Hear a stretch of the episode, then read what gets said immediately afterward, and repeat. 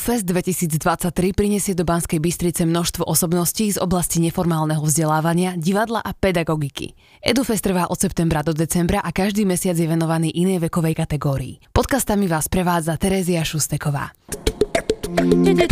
EduFest 2023. Sandra Polovková je absolventkou divadelnej fakulty na VŠMU v Bratislave. V Národnom osvetovom centre v Bratislave pôsobila 2 roky ako riaditeľka festivalu Scenická žatva. Založila a realizuje festival Ochotníci v Bratislave, no a s Post Bellum začala spolupracovať ako projektová manažérka v roku 2015. Od mája 2016 je na pozícii riaditeľky. Svoje skúsenosti s umením využíva práve pri tej tvorbe obsahu programov Post Bellum, ktoré dostávajú medzi verejnosť témy modernej histórie. Vedľa nej sedí Slavomír Hlásny. No a Slavomír Hlásny vyštudoval Filozofickú fakultu Trnavskej univerzity, vyučoval anglický jazyk a dejepis na strednej škole. Trvale spolupracuje s nezávislým združením Post Bellum a je veľmi úspešný účastník mimo iného a niekoľkonásobný víťaz televíznej súťaže RTVS Duel. Je to vlastne rekordman, pretože 33 krát sa mu podarilo vyhrať túto súťaž. EduFest 2023. Ja sa musím priznať, že Post Bellum, toto slovné spojenie, alebo názov tejto organizácie som počula úplne prvýkrát, keď sme vlastne riešili festival niekedy v auguste alebo v júli, že predtým som vôbec nevedela, že niečo takéto existuje. A tak som si to samozrejme začala študovať a googliť, že aké to je združenie, že čomu sa venuje, a musím povedať, že ma to fakt zaujalo. Práve ten opis, čomu sa Post Bellum venuje, ale nebudem o tom rozprávať ja. Prečo by som to robila, keď tu mám samotnú riaditeľku Post Bellum združenia Sandru Polovkovú, tak predstavte alebo približte činnosť Post Bellum. Ak by som povedala, že o čo sa snaží Post Bellum, tak veľmi, veľmi zjednodušene, tak urobiť vlastne tú históriu sexy. To som teraz povedala, že áno, toto by mohol byť ako keby jeden z tých cieľov, že ako vôbec zatraktívniť a sprítomniť to, čo sa dialo neúplne dávno. Nerozprávame sa o romantizme alebo o dobe ľadovej, ale rozprávame sa o 20. storočí. A ako možno vytvoriť v tej spoločnosti potrebu, a naozaj, že intenzívnu potrebu poznať tie príbehy a poznať kontexty udalostí 20. storočia, lebo je to niečo tak šialené blízke, že nás to jednoducho stále ovplyvňuje. A teda už teraz vážnejšie, že čo robí Post Bellum, tak v Post Bellum akože úplne zjednodušene po druhýkrát dokumentujeme, vzdelávame a rozprávame príbehy 20. storočia. Vy ste dnes na EduFeste neworkshopovali, nelektorovali sama, ale zobrali si so sebou, ak som sa správne dočítala, spolupracovníka pre Post Bellum Slavomíra Hlásneho, mimochodom okrem iného 33-násobného víťaza duelu, to musím upomenúť. To sme tu nemuseli. Museli, lebo to bez toho ani nejde. To je ako taký prívlastok a prístavok k vášmu menu.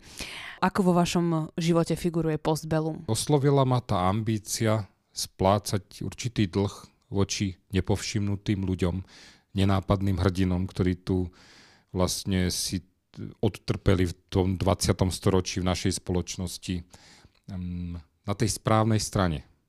Ľudia, ktorí sa zastali obetí totalít, alebo sami teda sa stali terčom, a dodnes vlastne sme im to nejako nevrátili, nepoďakovali minimálne za to. Už nehovorím o nejakej ekonomickej rehabilitácii či celospoločenskej, tak to som pochopil ako ambíciu Post Bellum. Mňa to veľmi hlboko oslovilo, nakoľko mám odjakživa záujem o históriu a stále ma oslovujú tie príbehy, ich neurekom. Netušil som, že ešte toľko ich žije vlastne tých pamätníkov, a to mi pripadalo ako veľká škoda, že sa o nich málo vie. Takže toto možno taká akademická stránka ma oslovila. Vôbec som nevedel teda, že to môže byť prepojené s drámou, s divadlom, lebo naše workshopy, ktorých som teda súčasťou ako lektor a koordinátorom, dá sa povedať, teda počas toho workshopu koordinujem tých žiakov a študentov, tak sú postavené na dráme. Dramatizácii príbehov z tej malej histórie, z tých osudov, ktoré doteraz boli nepovšimnuté. A už vôbec som netušil o tej ambícii urobiť históriu sexy. To by som vás vôbec neoslovil, priznám sa. By som sa tak sebavedomo necítil. Že ako robiť tú históriu, nedávnu históriu sexy. Že podľa mňa jedným ako keby... Teraz uvažujem nad tým, hej, že vlastne akože my robíme kopu okrem tých dokumentačných, vzdelávacích, aj takých, že komunikačných aktivít, že robíme také kampane mnohokrát, kedy vlastne pripomíname nejakú dejinnú udalosť, ktorá býva mnohokrát že zabudnutá, alebo sa pripomína veľmi pietne, tak sa ju snažíme ako keby čo najviac poľučtiť, že napríklad Deň vojnových veteránov nemusí byť iba o kladení vencov, ale je to o tom, že ako možno aj my sa dnes staviame voči seniorom, ako práve aj keď si spomínal tých ľudí, ktorí boli perzekvovaní alebo ktorí boli súčasťou nejakých bojov a dnes sú úplne na okraji spoločnosti a nie je im dodané alebo vytvorené vôbec to miesto na úctu voči ním a nie len kladením vencov alebo čohokoľvek iného. Ale jednoducho vytvoriť spoločnosti ako keby taký... priestor na to, že sa môže spojiť tá možno uvedomelejšia, alebo nie, to je hlúpe slovo, ale jednoducho prodemokraticky uvažujúca stále spoločnosť ľudí, ktorých nie je málo a že jednoducho... Čo si myslím, že je jednou z úloh Post Bellum a snažíme sa to nejakým spôsobom robiť a niekedy sme úspešnejší a niekedy menej, je vôbec ako keby aj mobilizovať tých ľudí k tomu, aby neostávali ticho, aby sa vyjadrovali k možno momentom, ktoré už poznáme z tej minulosti a jednoducho teraz by sme už nemali iba sa prizerať alebo mlčať a jednoducho ako keby vytvoriť možno aj priestor na to, že existuje tu niekto alebo minimálne nejaká inštitúcia, ku ktorej sa môžete hodnotovo pridať. Lebo ak sa pozrieme na tú opačnú stranu brehu, povedzme, tak tam je vytváraný ten priestor, že sme v tom spoločne, ja neviem, ľudia, ktorí dôverujú dezinformáciám napríklad, tak sú väčšinou v nejakých komunitách, skupinách a tak ďalej a nejakým spôsobom sa vzájomne potrebujú a podporujú, ale rovnako sa potrebujú aj tí ľudia, ktorí si uvedomujú tie hodnoty demokracie, ale možno ten priestor na to spájanie, sieťovanie je možno pre nich vzdialenejšie a možno sa mnohokrát, aj keď chodíme po regiónoch, cítia osamotení v nejakých akože svojich dvoj- až trojčlenných bublinkách a myslím si, že teda naozaj, že jednou z tých úloh Post Bellum je aj to, aby sme o sebe vedeli a aby sme sa sieťovali možno a stretávali. Ja som si myslela, že celkovo že nie je dôležité prizvukovať to, že je dôležité poznať históriu alebo ovládať ju, vedieť o nej. Ale teda asi sme si všetci uvedomili na základe týchto volieb, že je dôležité prizvukovať to, že história je dôležitá a mali by sme sa s nej poučiť alebo naopak. Ako na históriu reagujú mladí ľudia? Ako s nimi pracujete? Ako to vnímajú? Pretože... táto mládež, alebo ja mám taký pocit, aj mňa sa to týka ešte stále, zabúda trošku na to, že čo sa dialo. Tak ja to často hovorím, že to sa zaujíma o históriu, zdvihnú sa 2-3 ruky, je to úplne v poriadku, lebo po väčšinu dejín to tak bolo, ľudia riešili budúcnosť, alebo teda prítomnosť, to, čo do úst, kde budem bývať, lásky, plány, túžby, predstavy o mojom osobnom šťastí a to, čo bolo, koho by to trápilo. Hej, toto je mimo našej pozornosti, ale tá história sa nepýtala a toho človeka s plánmi, túžbami, láskami zomlela, stala sa súčasťou histórie, aj keď nechcel. A o tomto často bolo v našich príbehoch. Ale ako teda tým mladým ľuďom to spopularizovať alebo ukázať, ako s nimi komunikovať tú históriu, aby to bolo pre nich viac sympatické alebo viac sexy, keď už pracujeme s tým slovíčkom. Ako s nimi pracovať v rámci tej histórie? No práve to divadlo pomáha, lebo ten frontálny výklad je neúčinný. Často Odráža sa ako hrách od steny, ale tie príbehy presne, tie story, to storytelling vôbec, to je ako niečo, čo zažíva renesanciu. To vžitie sa do situácie toho hrdinu, ktorý podobne ako ja dnes, hej, mal svoje mladícke trampoty a starosti a túžby. Nezaujímal sa nejaké vzletné, ja neviem, nezamýšľal sa nad nesmrteľnosťou chrusta, ako sa hovorí.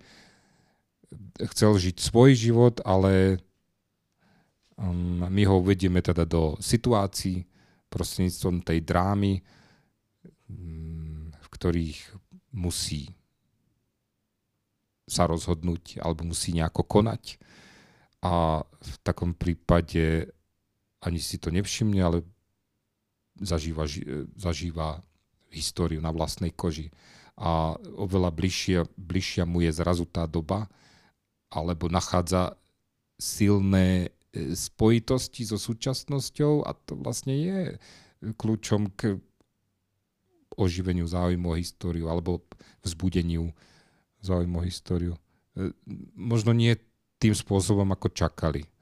Veď áno, nie sme všetci akademici a že je to vždycky malé percento ľudí, ale toto zapojenie všetkých údov, úst a vôbec celého tela,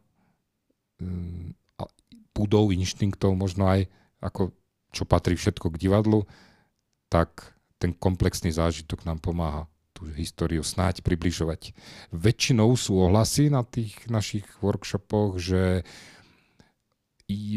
my sme dúfali, že to bude dobré, preto sme vás volali, lebo tá téma teraz rezonuje a bolo to asi aj potrebné, ale že to sme nečakali, že až takto to vážne robíte, že vlastne tak uchopiť, tak zmáčknete toho človeka, že ste ho tak vtiahli do toho. To sme až nečakali. Mysleli sme, že to bude taká decentná prednáška. A my takto zrazu bác. Skvalitnenie vzdelávania neznamená len to, že na danú tému príde rozprávať nejaký špeciálny odborník alebo rečník, ktorý sa tomu venuje alebo ktorý je v tej danej téme odborník, ale napríklad aj to, že mladí ľudia sú nútení rozmýšľať inak. To znamená, že sú vybratí z tých všeobecných stereotypov alebo z toho biflovania povinných látok a tak ďalej. Aj o tom je neformálne vzdelávanie. Ako by podľa vás sa dalo zlepšiť teda, alebo skvalitniť aktuálne vzdelávanie na Slovensku? My na Slovensku nie sme vôbec postavení do situácie, že tu ideme vymýšľať koleso. Akože, že ono je to už, že trápne, že my tu vlastne máme množstvo inšpirácií z fungujúcich krajín, kde funguje úplne krásne ten vzdelávací systém, len si treba predstaviť možno uvažovanie a rozmýšľanie do 21. storočia, nie do roku 1950 a možno sa začne niečo diať. Lebo akože naozaj aj vďaka všetkým proste projektom, ktoré sa tu odohrávali, vďaka tomu, že sme členmi Európskej únie, že máme vlastne rôzne partnerstva, rôzne subjekty, aj štátne, ale aj nezávislé proste z tretieho sektora majú množstvo skúseností napríklad so spoluprácou s Norskom, s Islandom, kde ten vzdelávací systém jednoducho funguje a je postavený na neformálnom vzdelávaní. Jednoducho to nie je frontálny spôsob výučby, kde si deti a mladí ľudia musia iba memorovať od nevidím do nevidím, neuvedomovať si nič a jednoducho je na Slovensku veľmi málo pedagógov, ktorí sa tým študentom potom venujú a vysvetľujú im to, a nie, že im stačí iba to odrapotanie nejakých poučiek. Lebo tie predmety a celý ten svet je šialene zaujímavý a našim vzdelávacím systémom iba ten svet možno a to poznanie nejakým spôsobom, alebo chuť po poznaní nejakým spôsobom oddeľujeme do dospelosti, a to je možno neskoro sa už vzdelávať, ale no, čiže akože, že akým spôsobom, no myslím si, že tých odborníkov a odborníčiek, ktorí aj pôsobili aj na tej vládnej a štátnej teda úrovni, v inštitúciách slovenských už bolo a je stále hneď niekoľko. Je to o nejakej synergii aj práve medzi minimálne Ministerstvom kultúry a Ministerstvom školstva. To sú dve akože najnezaujímavejšie samozrejme ministerstva pre väčšinu vlád slovenských. A spoločnosť vlastne. Áno, a však ja to hovorím strašne ironicky, lebo to je, že presne tu asi vidíme, že ja neviem, tak potom sa môžeme rozprávať možno už v tej sociologickej rovine, že aké nielenže hodnoty, ale vízie a možno na čom stojí to aktuálne Slovensko, lebo predsa aj s tou ústavou sa k niečomu odvolávame, na niečom staviame naše tradície, ale neviem, či je to aj akože nejaká realita, ale dobre, nemala by som byť až tak pesimistická, lebo nás čakajú ťažké 4 roky a ten pesimizmus ešte bude prítomný. No, dobre, späť k otázke. Nemusíme vymýšľať koleso, stačí si brať inšpirácia, nie len, že si ich brať, lebo mnoho aj subjektov, aj ľudí si tie inšpirácie berie. Aj my sme nevymysleli žiadne koleso. A len ich treba začať reálne, že praktizovať a pri 150 000 neviem ktorej reforme vzdelávacieho systému to konečne začať praktizovať, lebo inak nám naozaj všetci ešte stále múdro, alebo jednoducho všetci ľudia, ktorí budú chcieť žiť život v demokratickej krajine, plnohodnotný, odídu. Posledná otázka moja je, vy ste už načrtli, že teda Ministerstvo školstva a Ministerstvo kultúry zohráva veľkú úlohu v našich životoch. Akú úlohu zohráva divadlo v spoločnosti podľa vás? Asi nastavuje zrkadlo ako vždy. No je to taký lakmusový papierik, veď reaguje najcitlivejšie na nálady, malo by, a je kopec subjektov, ktorí v rámci umenia, ktorí majú ambície, teda nie len zábavné, entertatívne, ale aj také spoločensko-kritické, veď o tom to je. No tak určite silná. Asi taká silná, ako bola vždycky averzia totalitných vládcov voči kriticky uvažujúcim umelcom, tak asi taká je jeho funkcia pri formovaní človeka. A to nehovoríme len o divákoch, ktorí zablúdia do kamenného divadla, ale vôbec umenie ako také má hovoriť má spolu vytvárať ten každodenný spoločenský diskurs. To je bez pochyby. A ešte ma zaujalo, Sandra hovorila o tom vzdelávaní. V súčasnosti áno, nemusíme objavovať koleso. To je jedna vec, že možno ešte stále sme neaplikovali veci štandardné v krajinách, kde je aj politická kultúra a by som povedal, tá demokracia už nezápasí o svoje prežitie a nie je taká krehká, tak tam je aj to školstvo pomerne efektívne fungujúce. Veď myslím, že aj súčasné národné kurikulum si vzalo príklad zo západných krajín, kde teda sú vlastne predmety prepojené do takých väčších celkov, že je tam, áno, je to pokus dostať deti od izolovaného vstrebávania, teda izolovaných informácií k takému komplexnému prežitiu toho fenoménu. To tak v skratke povedané. Ale to je jedna vec, že s tým kolesom. Na druhej strane myslím, že sú tu výzvy aj pre vôbec celý západný svet v súvislosti s nástupom internetu, sociálnych sietí, s nástupom umelej inteligencie, kedy vlastne to tradičné vzdelávanie musí sa úplne nevyhnutne preformulovať a preformovať, že už to nie je o teda nejakých poznatkoch, ktoré viem získať aj z iných zdrojov. Hej. Že už to nie je o zručnostiach, ktoré za mňa vedia vykonávať v blízkej budúcnosti a už aj dnes stroje. Hej. Ale tu myslím, že sa obnažuje to podstatné, že to vzdelávanie a možno aj umenie preberajú hlavne tú funkciu humanizácie, zachovania nás ako ľudí, lebo naozaj ja nepotrebujem sa s niekým vadiť, znášať niekoho nálady, aby som zistil, kde je divadlo na ráz cesti v Banskej Bystrici, aby mi tam nad mapou sa rozčuloval. Hej, a to je príklad. Ale na mnoho vecí potrebujem toho človeka. Vlastne, že nebolo by dobre, keby sme tu sa úplne odlučtili a žili svoj individuálny život v napojení na nejaké stroje. Tam vidím riziko a toto asi trochu súvisí s tým. Určite. Sandra, posledná otázka na vás. Keby nás teraz počúvala nejaká pani učiteľka, pán učiteľ, profesor, pracovník, pedagóg, ktorý pracuje s deťmi, s mladými ľuďmi, čo by ste mu odpovedali na otázku, že prečo by som ich mal alebo mala zobrať do divadla? Lebo zažijete do istej miery, dá sa povedať, že krásu, prežijete nejaký príbeh,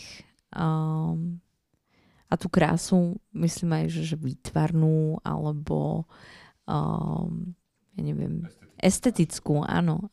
Čiže spoznáte nový príbeh, naučíte sa vnímať možno intenzívnejšie krásu a uvidíte naživo film. Veľmi zjednodušene opäť.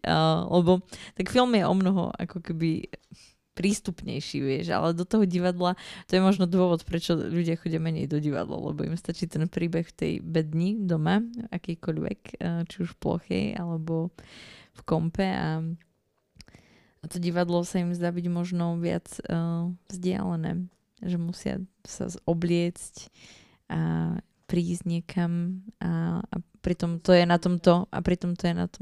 tomto krásne, že vidíte, ako sa naživo niečo tvorí a potom sa to opäť ničí, lebo a každé to divadelné predstavenie je v niečom úplne odlišné. EduFest 2023. EduFest finančne podporili Fond na podporu umenia a Banskobystrický samosprávny kraj. Podcasty pripravila Terézia Šusteková.